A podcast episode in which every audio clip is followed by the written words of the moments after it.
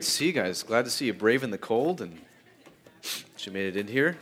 I'm a little under the weather, so just don't hug me or kiss. My whole family's infested, so I was like spraying stuff like around my whole house this week. Um, yeah, infested. Yeah, infested and infected. Thanks. Thanks, Bob, for your gracious correction always. It's, if you're new to Church of Bergen, we just have, you know, I guess uh, you can talk anytime you want. You can call me out if I say something wrong or if I look weird or you know? So uh, yep thanks. But uh, it is it is really really good to be with you on this freezing ungodly cold day. And uh, good to be inside here uh, to worship jesus and, and great to see you guys uh, this morning. Always great to be with the family. Um, if there are Bergen kids i think they all left but you guys can head outside. And um, if you're new or visiting uh, this is just very simply a worship service. We love to teach the bible here. We love jesus because we believe that he is god that he came and rescues and ransoms sinful men and women to himself um, for his glory and for his ultimate praise. And so uh, we just come together to, to, celebrate that and to enjoy that. So that's why we're here. Uh, we love just teaching through the Bible because that's God's written revelation to us. It tells us all that we need to know about this one who is Jesus Christ. So if you have your Bible, go ahead and open to Luke chapter 9. We've been in the, the gospel according to Luke. Um, it has been a fantastic walk. And uh, if you're just kind of jumping in new or kind of wondering what this gospel is, you know, there's uh, basically four gospel accounts that all account for the life and teachings and works of Jesus. They all have kind of different motives and reasons for writing, but, but they all want you to know more about him. So here's what Luke is doing Luke is a guy who's a doctor. He traveled with Paul, he traveled with um, a lot of different people, but he is here writing to Theophilus, who is a Roman official. He is skeptical or wondering about the life and teachings of Jesus, if he can trust them and not just trust them and know them, but be transformed by them. And so um, here's what we're going to see is him continuing to lay before us the reason that he is writing this letter. And so um, we're at Luke chapter 9, and this is a, a really important chapter in Luke because it's really a, door hinge for Jesus' ministry. So you're pretty much in Luke chapter 9 at year one and a half of Jesus' ministry, okay? So he's now going to turn the corner by the end of chapter 9, turn his face towards Jerusalem, where he will ultimately go and die and pay the debt and rise for those he will call and ransom to himself from sin, okay? So uh, that's what he's going to do. So here you're going to see this subtle shift in Jesus, okay, in his ministry, moving from who he is. Now, if this is who he says he is, what does that mean for us? Okay, so he's been begging that question this whole gospel. We, we, you can't get away from it. This whole gospel account has been him constantly having people, this, this building of who is Jesus, what is he like, can we trust him, people asking, people wondering. And here this morning, the disciples get it right, and based upon this right profession and confession, it, it matters. Okay, so if, if he is that, then what does that mean for us? I mean, how does that, how does that change anything? And so uh, that's what we're going to see this morning in Luke. And here's what you need to know. Last week, we uh, talked about about the feeding of the 5,000, just that beautiful, profound miracle. We saw much about Jesus. And then Luke jumps right here to where Jesus is walking with the disciples and he asks them who he is. Now, there's a lot that happens uh, in between there. So uh, that Luke doesn't mention. Luke doesn't mention it because that's not his primary purpose in writing this letter. Okay, so under the inspiration of the Holy Spirit, he wants to ramp up who is Jesus. That's his point. He wants to convince Theophilus and all of us of who he is. So you can see throughout his gospel him building that. What does he do? He has the angelic testimony, he has the testimony of the virgin birth, he has a testimony of demons themselves, he has a testimony of Satan himself in the wilderness, the testimony of God the Father himself at his baptism. You have all these things happening, then ultimately it gets to where people are asking who he is, right? Luke chapter 8, we saw the disciples in the boat asking who he is. Then we saw Herod ask the question two weeks ago, and here it's going to get answered. Okay, so there's a lot that happens in between here, though. He actually leaves, heads up north after the feeding of the 5,000. He uh, feeds the 4,000, the Decapolis. He heals a lot of people, the Phoenician's daughter, the, the blind man he gives sight to. Um, there's a lot that he does, and then he makes his way back here. Um, and that's what we're going to pick up in verse 18. So look at Luke chapter 9, verse 18, and here's what we read. Now it happened that as he was praying alone, the disciples were with him, and he asked them, who do you say the crowds say that I am? Or who do the crowds say that I am? And they answered, John the Baptist. But others say Elijah. Others say one of the prophets of old have risen. And then he said to them, But who do you say that I am? And Peter answered, The Christ of God. Okay, so so understand up until this point, he is Luke has been pushing this whole notion forward of who is Jesus. Who is he? I mean, is he just a magic man? Is he just a wonder worker? Is he just a prophet of old? Is he like Elijah? I mean, that guy never really died. He took his chariot up in heaven. Maybe he came back. Is that John the Baptist? We know he was beheaded by Herod, so it's not him. I mean, he was preaching this gospel of the kingdom, this gospel of repentance. Who is Jesus? Now, here's what you're going to constantly see no one's going to deny his works. Like, no one's going, app, didn't heal that guy. No, didn't raise that person from the dead. App, didn't give that blind person sight or that deaf person ears to hear. He didn't, he didn't do that. No, no one's going to not acknowledge that. What they'll never acknowledge is his deity. And in his deity, who he is as Messiah. Right? We talked about this last week. That's how spiritual depravity works. You got to find some other way to make a claim on Jesus where you can get out, right? Where you can get out clean. Because if he is the Messiah, you got to deal with your spiritual problem right? But if he's not, then you can just kind of have an arm's length at him as just kind of this cool guy that joined everybody else in the succession of prophets, but I don't have to submit to him. I don't have to obey him. He's not authority. Uh, he doesn't have sovereign authority over all things, so he can just kind of be who he is. But, but Luke is driving home to us no, he's much more than a prophet. He's much more than a magic man or a wonder worker or man. He's, he's the Christ. He's the Christ of God. And so here we have someone get it right, basically, as they're walking. And it says he was alone praying.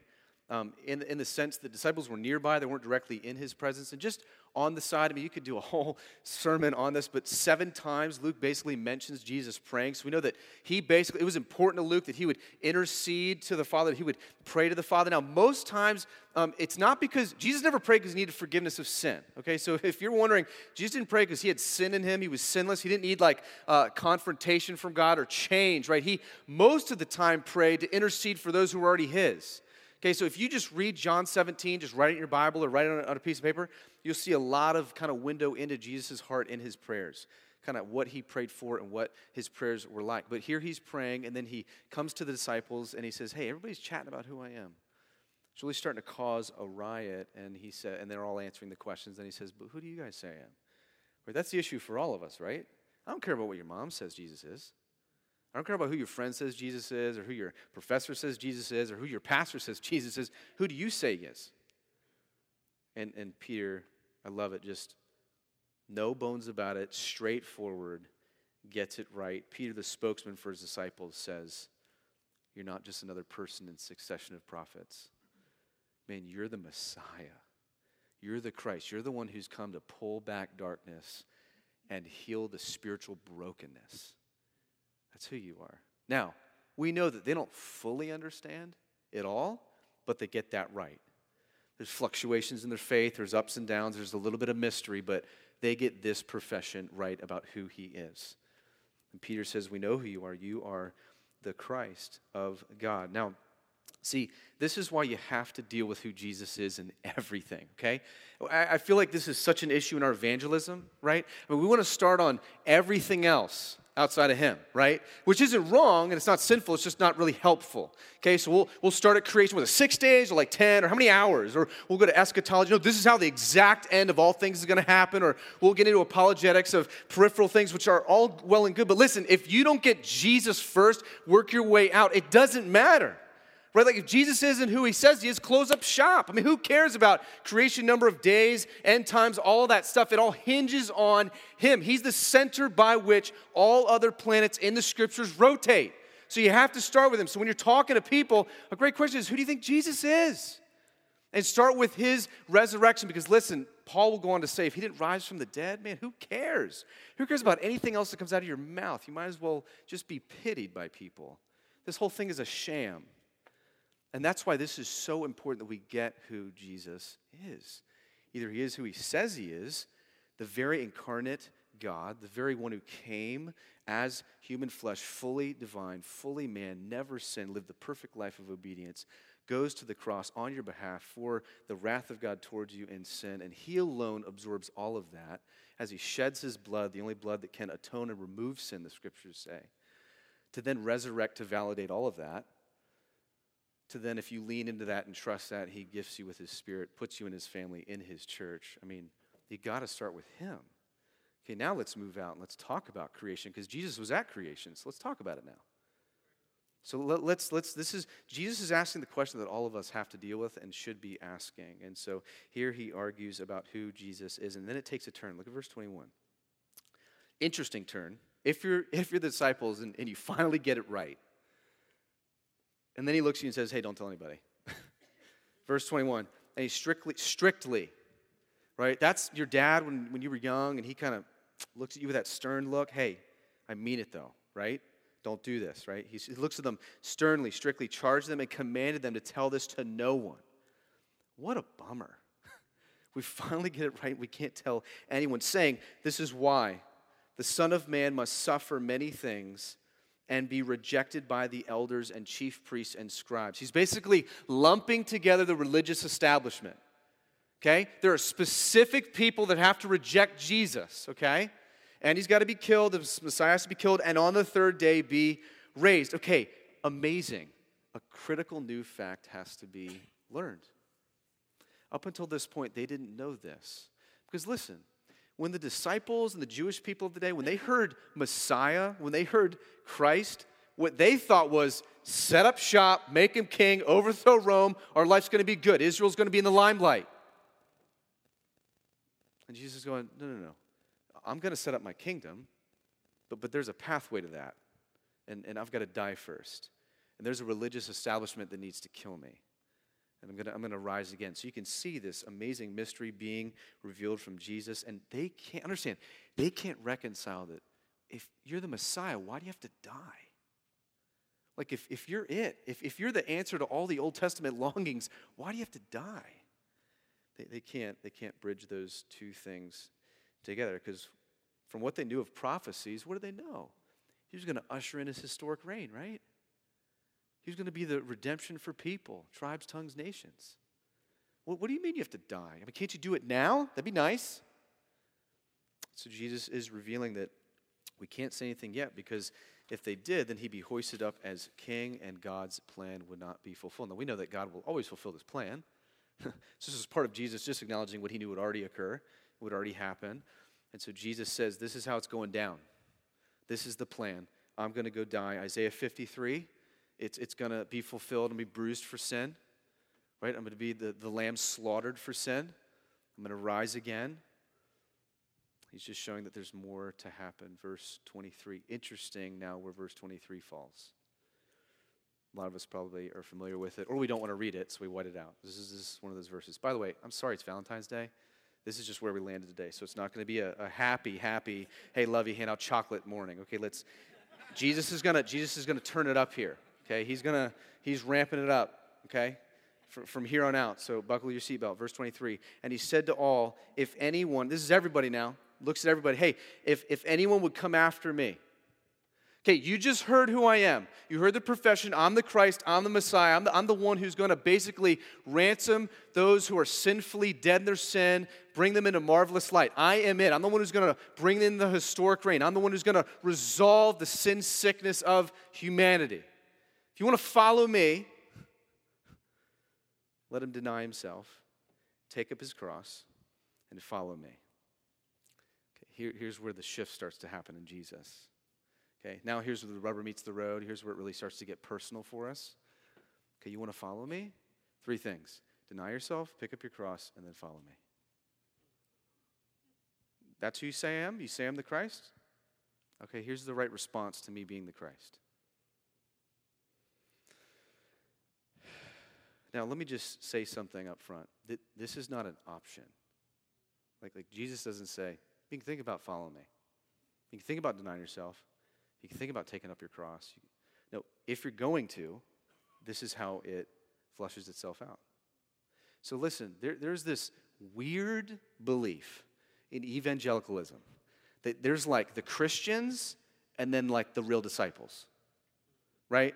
Like it's kind of like the, the, the, dual reality. Listen, no, to be a Christian is to be a disciple. Okay? So, so, so to be a follower of Jesus, and this is going to be amazing to hear, is to be a follower of Jesus.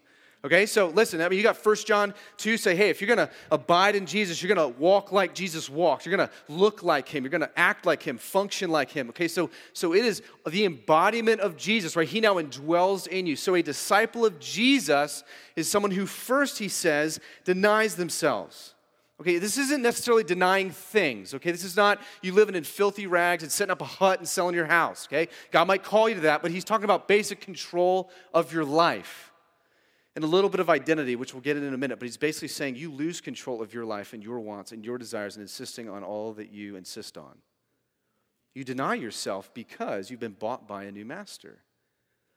And Jesus says you deny your very self. Now, listen, this is alien to the culture we live in. Alien. I mean, we are obsessed with self love, right? I mean, the goal of life, according to culture, is every rational desire you have should be given to you. Right? Everything you want is insisted upon privileges, rights, accolades, prestige, everything. Man, that, that's, you deserve that. You work hard for that. You want that because you love yourself, right? That's how, that's how you find happiness. That's how you find wholeness. And Jesus comes along with a totally different message. It's not the goal of life is desire whatever you want and see it fulfilled. The people of God do not insist on anything, man. They enter the kingdom of God humbly, thankfully, gratefully, knowing that a God rescued them that, who, who were lost in their sin into a holy kingdom by no act of their own. Grace, right? I, I deserve nothing. I'm, I'm dying to all my wants and rights. Man, I, I didn't barter with God. I didn't, I didn't form some contract with Him and say, hey, now some of us maybe functionally act like that. That's not what happened in our covenant of God in the gospel. Right? So he's saying you deny your rights, you deny control of your life. Your hands are up. Surrender because you have a great master. Because you can trust your master, you can trust the one who bought you out of sin. And it's amazing this idea here of him saying to deny yourself. Now, this also has a little bit to do with identity um, because it's amazing. If you look at the word for deny yourself, that word self is actually speaking to like your psyche, your inner self, the way that you view identity and worth. So, so basically, what's it saying? There, there's a shift happening to you. You're denying everything that you think will make you worthy. Right? So, what is identity? It's, it's your, what you think your worth and worship is and worship is of right? That's where you find your worth. That's where you find your identity. So if you are placing your identity in people's expectations, in marriage, in fame, and prestige, and whatever it is, right? There's a shift in your identity when you meet Jesus and follow him to your worth is bound up in him. So you're not, you're not chasing other things for worth and identity. You're, you're finally found in Him. You're satisfied in Him. So you don't have wants or drives or derivatives to those things anymore. Your identity changes. You deny yourself the, the achievement you want, the prestige you want, the fame you want, the worthiness you want, because it's all in Him, anyways. It's, it's this amazing dual reality of you denying control and you denying what you understood about who you were and everything that drove that in you. I think any, any of us could say that if we're a Christian, right? I mean, what drove your life before doesn't drive you now. If it does, I don't know that you're a Christian. Because that, that's, that, there's a total transformation that happens within you. So now you find your worth and significance not in who you are and what you do and the, the, the, the, the idolatry of achievement and all that culture slams in our face, but in Jesus. He's what we have, He's who we see. And that's why He says, next, take up your cross daily. Okay, so if you deny yourself, if you deny yourself control of your rights, if your identity shifts, and you start functioning in that new self in that way, people aren't going to like you. You're going to take up your cross. You might suffer for it. You might even die for it. Now, we don't understand that. Many of our brothers and sisters around the world do understand that. They absolutely understand taking up their cross literally, taking up a death instrument and carrying it, knowing they're denying all their rights, I'm not following Jesus so I can live till I'm 95. Following Jesus because he calls me to bid and die to all his wants, all his allegiances. And so here you take up your cross, you follow him, and if it means rejection, if it means suffering, if it means you're okay with that because you count the cost. Because what you're gaining is infinitely more valuable than the cost. Um, I mean, any of us know this when you become, some of you guys know this in your family, the rejection that immediately happened, right? You looked at it as the loony bin or a little crazy, right? Some of you guys, in your work, the little things you do that it's, you're seen as a little off, different, otherworldly, you should. If you're not, maybe wonder, ask yourself, why? Am I counting the cost of following Jesus?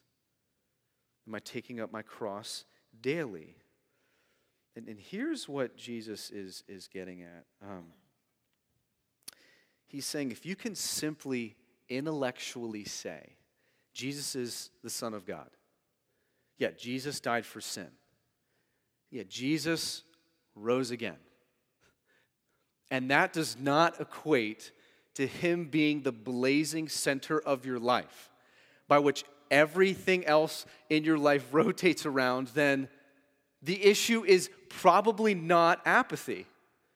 The issue is probably not laziness. It's probably not a commitment issue. It's probably not a desire issue. It's probably a spiritual deadness issue.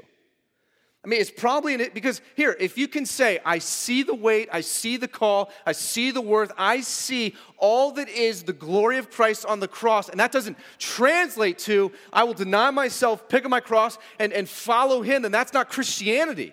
Right? That's, that's not the gospel. There's, there's something defective in you that needs to be reawakened. So listen, this is not an issue of, man, I'm just not disciplined. I'm just not. I don't think that's where Jesus is getting at at all. I think he's just laying the, laying the ground, saying, man, if, if you really understand what it means that I'm the Christ, that, that man, I, I hold the solar system, that I hold the riches of all that exists, and, and I'm, I'm calling you to be mine. If, if you don't understand that, what I'm rescuing you out of in your sinful, dead state and making you alive in Christ and adopting you as my son and daughter, if, if you don't understand that, then you don't understand Christianity. How can there be no denial of yourself now? How can there be no picking up of your cross and following after me? I'm the greatest treasure that exists.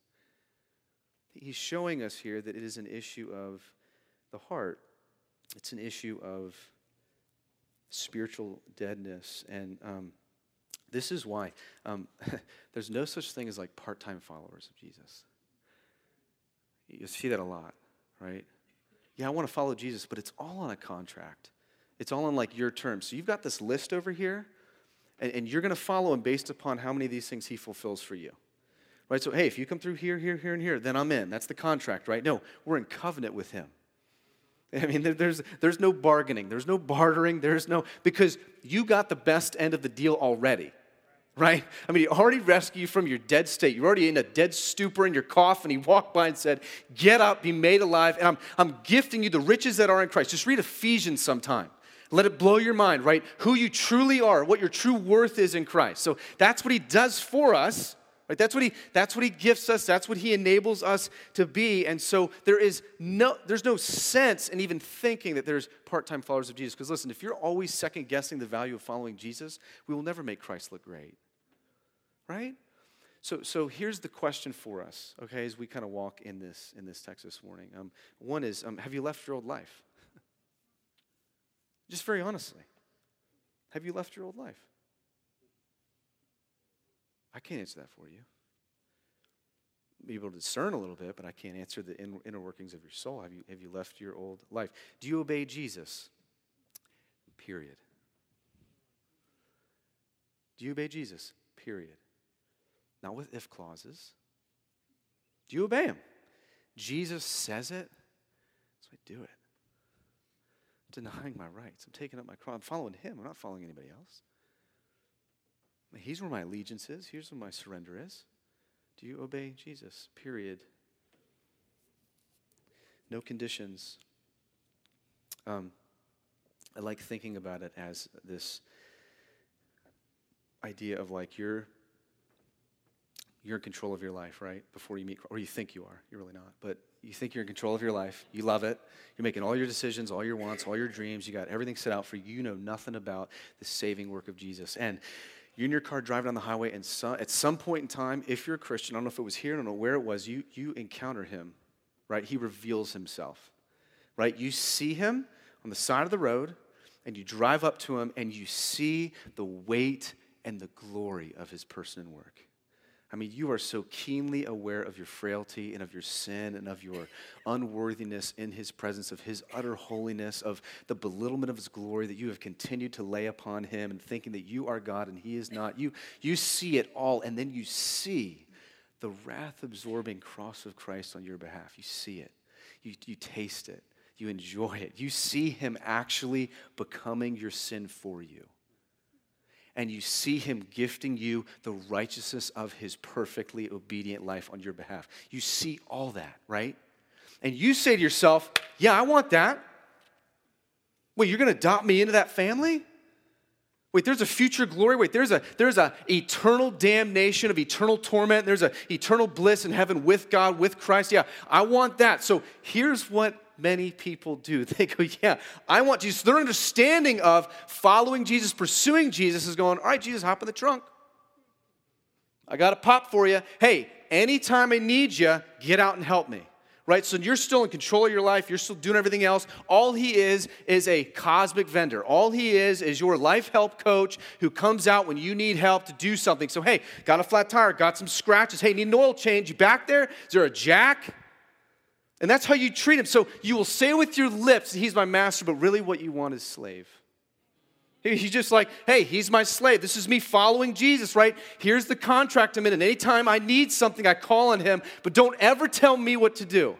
Right? Don't ever tell me how to live life or how marriage works or relationships work or how I should do my finances or how I should orient myself or be involved in the church or don't step into any of those lanes. Those are private me, right? Private me. This is private Christianity, right? Even though you're in a relationship with him, that's weird. So, so here's what we're saying. And so we're laying all those rights down, going, no, no, no. I'm going to get out of the driver's seat. I'm going to hop in the trunk, right? I'll be back here all huddled up in the fetal. And if you need me, man, I'll be available. I can't believe you're letting me join you. I can't believe you're letting me enjoy enjoy this walk with you and seeing the wonders of your grace and the wonders of your mercy. I can't believe you're letting me be even with you in this. I mean, that, that's, that's the difference. So it makes sense if when you saw him, anybody saw him, you understood rightly the gospel of Jesus Christ, you would get out of the driver's seat.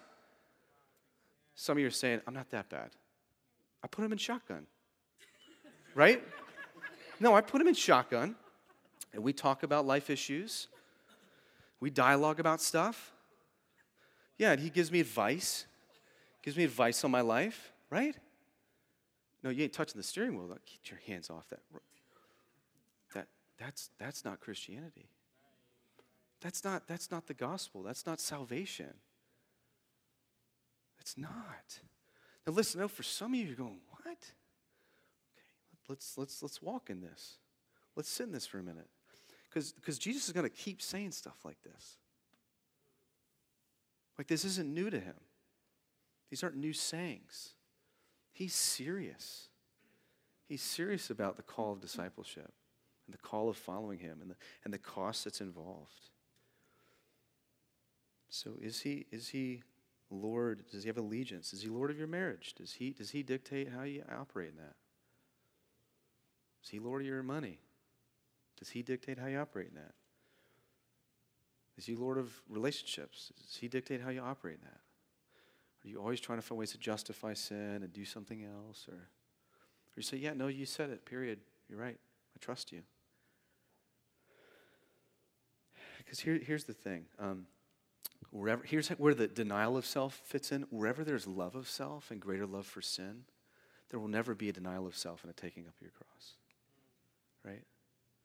Wherever love of self and love of your own idolatry and worth is esteemed and put up, it will always diminish your pursuit of denying yourself and following after Him. So I want to say this here discipleship is progressive. And you're going to see this through the rest of the book of Luke, right? The disciples have fluctuations in their faith, but there's always repentance. There's always a coming back to Him, there's always a following of Him but, but it's progressive. And here's why I want to say this. Eh, the reason I want to say that, the reason that's so important to understand is, is because if you think by you being more committed or you having self denial, if you think that somehow makes you right with God, you're missing it. Okay? Well, like, like self denial never saved anyone from hell. Okay? So you thinking less of yourself and you're just thinking more of Him, that never saved anybody. If you look at actually the context here, this is what's amazing. It doesn't say, hey, if you follow me, I'll go to the cross for you. It says, Hey, I'm going to the cross for you, so follow me. And so we gladly do. We come and die to ourselves following Jesus, who is taking our sin and shame to Calvary. And, and so being a disciple is you're not saved because you're a disciple. You're a disciple because you understand the saving work of Christ in your life. And it flushes itself out in verse 23. Look at, he doesn't stop, he doesn't let up. Look at verse 24. At this point, I was like, hey, Jesus, calm down, doesn't stop. Whoever would save his life will lose it, but whoever loses his life for my sake will save it. For what does it profit a man if he gains the whole world and loses or forfeits his soul or himself? You want to save your life, spiritually speaking? You give it to Christ. You want to lose your life, spiritually speaking, forever in utter damnation and torment and hell forever? You hold on to it. I love my sin too much. I love the idolatry of myself. I love being God of my life. Hold on to all those things. Hold on to your life. You'll lose it forever. You'll lose your soul forever. If you love your life that much, you don't get the cost and the worth of Jesus. Right? And, and this is, listen, this is the issue for anybody, right? Well, wait a second. And you see this in culture, you see this on TV, you see this in the news, especially with a lot of the prominent issues today. Wait, he's calling me to change? I don't want that. Wait, he calls me to give up something? I don't want that. Well, you just don't understand who Jesus is. You don't understand the good saving grace of Jesus. He hasn't awakened you to the worth of who he is and all that his nature is. And so here we're seeing Jesus get even more serious. Saying, if you hold on to your own will, if you hold on to your own way, if you hold on to your own self glory, if you worship everything outside of God, you'll end up losing your life forever. Save your life by losing it now and then you'll save it forever. Amazing these words that he uses. So, and, and look at what he says though. He says, for my sake. That's so important. Listen, we're not talking about the self denial in like self inflictive abuse. And I've even heard that taught. That, that's, that's demonic. Okay, we're not talking you, you deny yourself and abuse yourself and you're worthless and worth. No, what he's talking about is he says it's for my sake. So we're not talking about you strap bombs on yourself and go in and blow people up so you got your 72 virgins on lots of different pillows waiting for you. That's not what he's talking about. He says the only type of self denial is for the sake of Jesus Christ, for his mission, for his message, for greater love for him, greater want for him. It's, it's all for the sake of Jesus. That's why you're denying yourself. That's why you're picking up your cross. It's why you're willing to welcome abuse and welcome pain and welcome, you know, people who make fun of you or mock you, or even if it means utter death, you're welcoming that because it's the sake of Jesus. It's for the sake of Jesus. I remember when um, I remember when we did high school ministry before we moved here, and there was this girl named Sani. she was Hindu sweet girl. She started coming to Wednesday nights and she started coming Sunday mornings and she started asking a lot of questions about Jesus and who he was. And I knew that she lived in a real hostile home. And uh, what we would do is we'd do these, you know, elaborate retreats in the summers and and uh, sometimes we'd have baptisms there. And she wanted to get baptized. She wanted to put her faith in Jesus. And I remember what we would do is we, we would always sit down with the students and we just we just wanted to make sure they understood want to make sure they were counting the cost. And so I remember sitting down with her going, okay, Sandy, you understand that when you get home,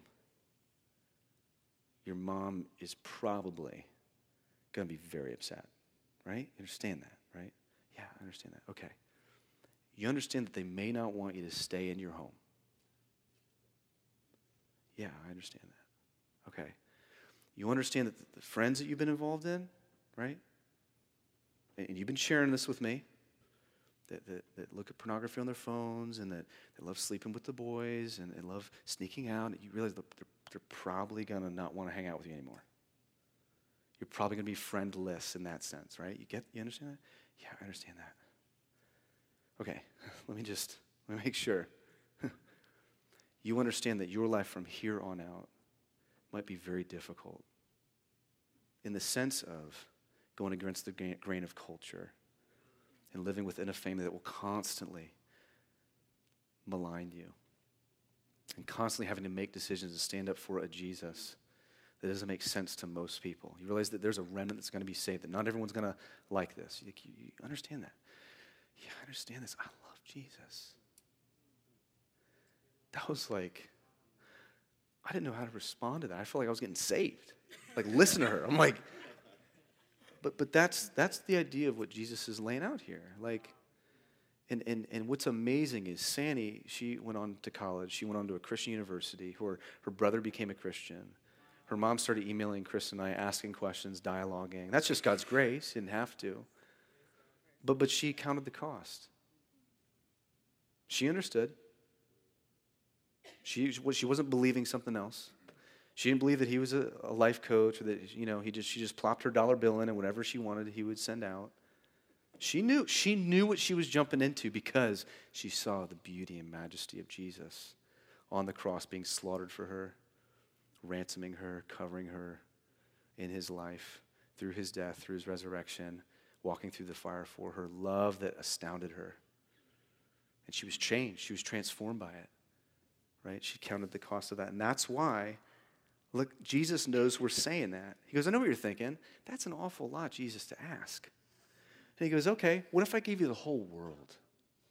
Man, what if I gave you the wealth of everything? What if I gave you every piece of clothing, every house you owned, every monetary piece of paper that is money, every every prominent figure was yours, every act of achievement was yours, every bit of fame was yours. What if I gave you it all and in exchange for that you lost it all for eternity? He's going, that's a bad deal. Like, it doesn't matter. I could give you everything in the world, but what good is that exchange if that's just a blip here and you've got forever and ever and ever and ever and ever and ever and ever in eternal torment apart from God? How is that a good deal? You're going to forfeit your eternal soul for temporary wants and loves and likes and lusts? No. No, the person who sees Jesus says, Yeah, no, I want him over that because that's everlasting. It's e- eternal worth, eternal value. It's, it's amazing what he, he says there. Here's how identity connects. Um, if you gain the entire world, you will never have a stable self. Ever. Because you weren't built for it. You were built for Jesus. Okay, so, so until you deny yourself the gaining of everything that says that makes you big and makes much of you, and you turn to Jesus, who you were built for, who is by nature everything, you are gaining it all, right? Wrapped up in the person and work of Jesus. Only then will you have a stable self. Only then will you have something rock solid to stand on all of this. Look at what he look at how he closes this out. Verse 26. And he doesn't let up. For whoever's oh, by the way, whoever's ashamed of me and my words, of him the Son of Man will be ashamed when he comes in glory, and the glory of the Father and of the holy angels. But I tell you truly, there are some standing here who will not taste death until they see the kingdom of God. That last verse is so weird. We'll say that in a minute, but this is how it connects. Being ashamed of Jesus means to deny who he is. You don't deny yourself, you deny him. And here's what's, what's profound here. He says, To the person and message of Jesus that's indivisible, whoever's ashamed of me and my words. Jesus is saying, Hey, me, being the Christ, being Lord, and my message, which is the gospel, is indivisible. Like, you can't say that I'm like enamored with Jesus. I think Jesus is cute. I think he'd be a good buddy, but you don't agree with his message. It's together. You're not ashamed of both. His message and his person work is indivisible, utterly together. It's a package deal. I believe who Jesus is, that he's the Christ, and he ransoms, ransoms sin, and, and, and, and everything he says, every bit of truth that he speaks, I'm in too. I don't get to pick and choose. So when culture says, no, this is marriage, and culture says, this is this, that, no, no, no. I go with what Jesus said and what he has and what he's done, not just who he was, agreeing that he was the Christ, but his message. They're not indivisible. It's incredible. It's, it's just, it's mind blowing that he, to me, when I saw this, that he links those two things utterly together. To be a Christian is not to be ashamed of Christ and not be ashamed of anything he says. Are you ashamed of things that Jesus says? Do you, do you cower up? When people walk by and say, Well, did Jesus say this? And you know what he said about it.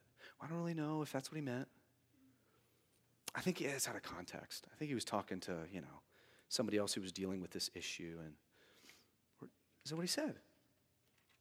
I mean, challenging. We're not ashamed of Christ, we're not ashamed of his message.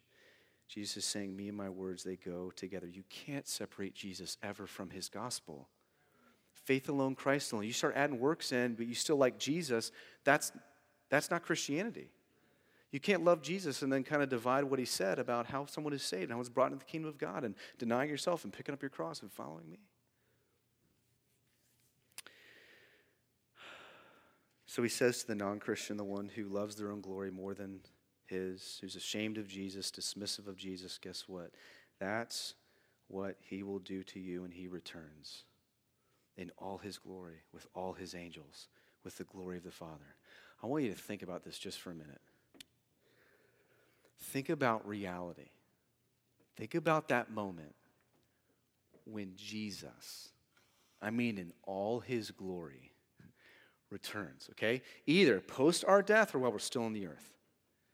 He's not only returning with all his glory, he's returning with the fullness of glory of the Father, and then his whole angelic host and all of their glory.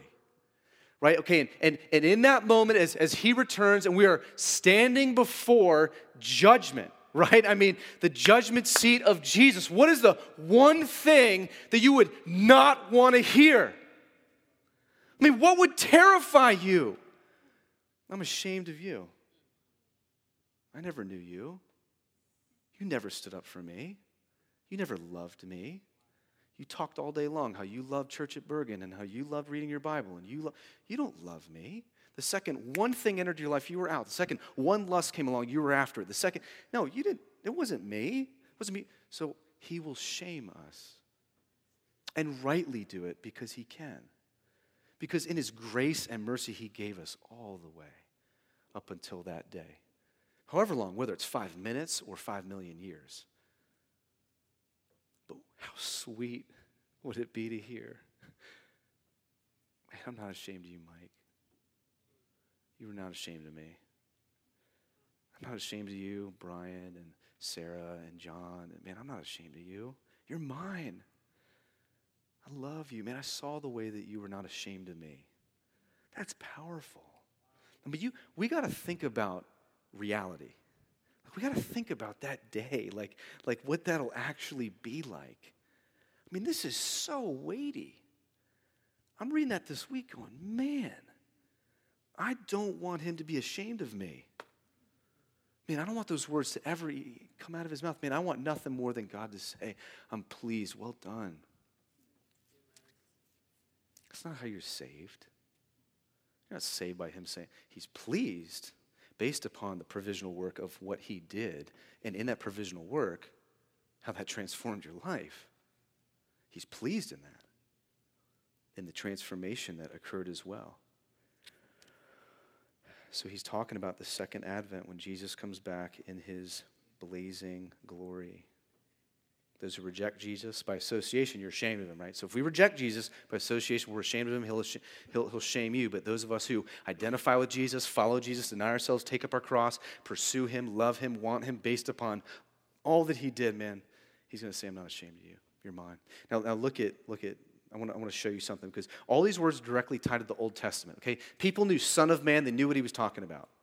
Everybody knew that, even in Daniel, that, that there was this Messiah was going to come in and, and usher in the historic reign, okay, of the Messiah. So look at John 12 real quick, and then we're going we're going to end, okay?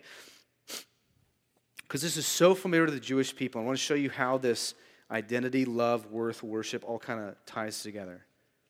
Because for some, they weren't willing to count the cost because of their self righteousness and because of their idolatry. Look at John 12, verse 42. If you have your Bible, just flip back to John 12 verse 42. Look at what it says.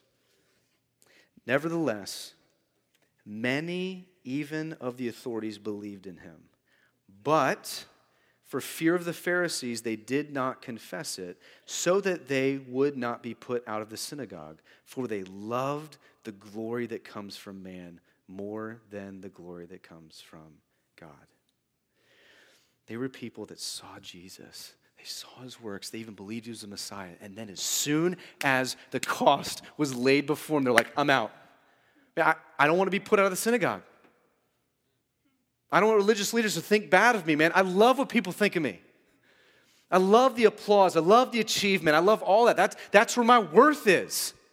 That's where my identity is. I'm not exchanging that identity for this one. Now, listen, Jewish people, they knew this meant you might lose your spouse, you might lose your children, you might lose your life, you might lose your family. You are kicked out of the synagogue. You are excommunicated out of the religious elite, out of the religious groupings, out of the religious establishment. So you can see these people here thinking to themselves, man, I don't know if I want to follow Jesus. I don't know that I can count that cost. I don't know that I'm going to deny myself all that I love and all that I want for Him. And so they chose not to because they love the glory of themselves more than they love the glory of God. We, you're going to see this throughout the endings of Luke. All this is an issue of identity, where their worth and worship was. And Jesus says, Fine, you're going to be ashamed of me and not worry about those people who ashamed, are ashamed of you in the synagogue, then I'm going to be ashamed of you on the day of judgment. The Son of Man. You all know who the Son of Man is. I know you've all read Daniel. He's telling these people, there's a second coming. Um, and then Jesus says this last statement there, guys, that, that's very interesting, which we're going to actually talk about next week. He says, By the way, there's some of you standing here today who won't taste death until you see the kingdom of God. He's saying, This second coming, the second advent, it's true. Now, some of you standing here today are actually not going to see the second advent. He knows that. He knows they're going to die. There are many who have died who have not seen the second advent yet. So, what he says is, some of you, before you die literally on this earth, I'm going to give you kind of a behind the scenes of the kingdom of God. You're going to see a taste of those realities. Now, I think it's in the Transfiguration, which is next week, where we'll get, but because the disciples are wondering, but, but you just said you're going to die. So, so how, how is the historic reign going to be ushered in? I mean, how is this all going to happen? I mean, if you're going to die, then what's going to, how's this all going to pan out? I think we're going to see next week with, that, with the Transfiguration. So let me just close with this. Um, this whole issue that Jesus, I said, is challenging us with is this issue of um, just identity. Uh, and, and, let me say this um, because it's a change in what you believe your worth is, and it's a change in your worship. And here is the crazy thing you can't do this by just deciding it. And, and that, that might like really rub you the wrong way. Like, you can't just decide all of a sudden, you know what? Yeah, my priorities are wrong. My identity's been here. It's been in expectations. It's been in achievements. It's been in people. It's been in, like, that's not transformation. That's just acting. Okay? What you need is you need to see something, you need to behold something, you need to taste something that is so strong in worth and worship. That you don't just kill a sin and move on to another addictive want. That no other addictive wants or want to be pursued because you see the one thing that satisfies the human soul, because you were built for Him. So here's what Jesus said back when Jesus, when Peter said, Hey, you're the Christ. If you read Matthew, you know what he says? Blessed are you, Peter, because God the Father has revealed this to you. Like, Peter wasn't more clever. He was more smart. He didn't have some hidden talent. The Father revealed to him this truth. So here's what I'm saying you need to beg God to reveal to you his glory and worth so that a transformation happens. You don't just leave simply saying, I'm deciding not to do that. That's just a lot of sin management. You'll be really tired and really frustrated really quick. You need to say, God, like you did to Peter, man, reveal to me. I mean, 1 Corinthians 2, the things of the spiritual realm are spiritually discerned, right? It has to illuminate your heart, illuminate your mind. So ask Him. Say, God, man, show me your worth. Because only until the amazing beauty of Jesus and all that He did, all that we've talked about, truly penetrates the depth of your deepest sense of self, will you be transformed to have a new identity and a new want and a new thing of worship. You got to behold Him, you have to see Him. I mean, you really have to see him. You have to see your sin on him. You have to see wrath stopped. You have to see him saying, I'm not ashamed. Let's ask him. Let's ask him for help this morning. God, I, um, I'm thankful that, that we can do nothing apart from you because that means there's nothing that we can do that's creative or clever to help us do something new. So we're going to ask you for it. God, I pray this morning you might reveal yourself in kind ways. that you might show people the beauty that is in the cross of Jesus Christ and in his resurrection. That God, you would give us a great love for that. That, that, that seeing you walk through the fire for us and seeing you love us with an otherworldly love would do something to us. That it would literally cause transformation, that it would cause new affections, that it would cause new desire, that it would cause new love and new pursuit. Father, would you be kind to us in that way? Would you be gracious to us? Would you reveal yourself just like you revealed to Peter that you're the Christ? God, for those this morning who have hard hearts and, and, and dead minds and dead souls, God, would you, would you awaken them? Would you make them alive in Christ?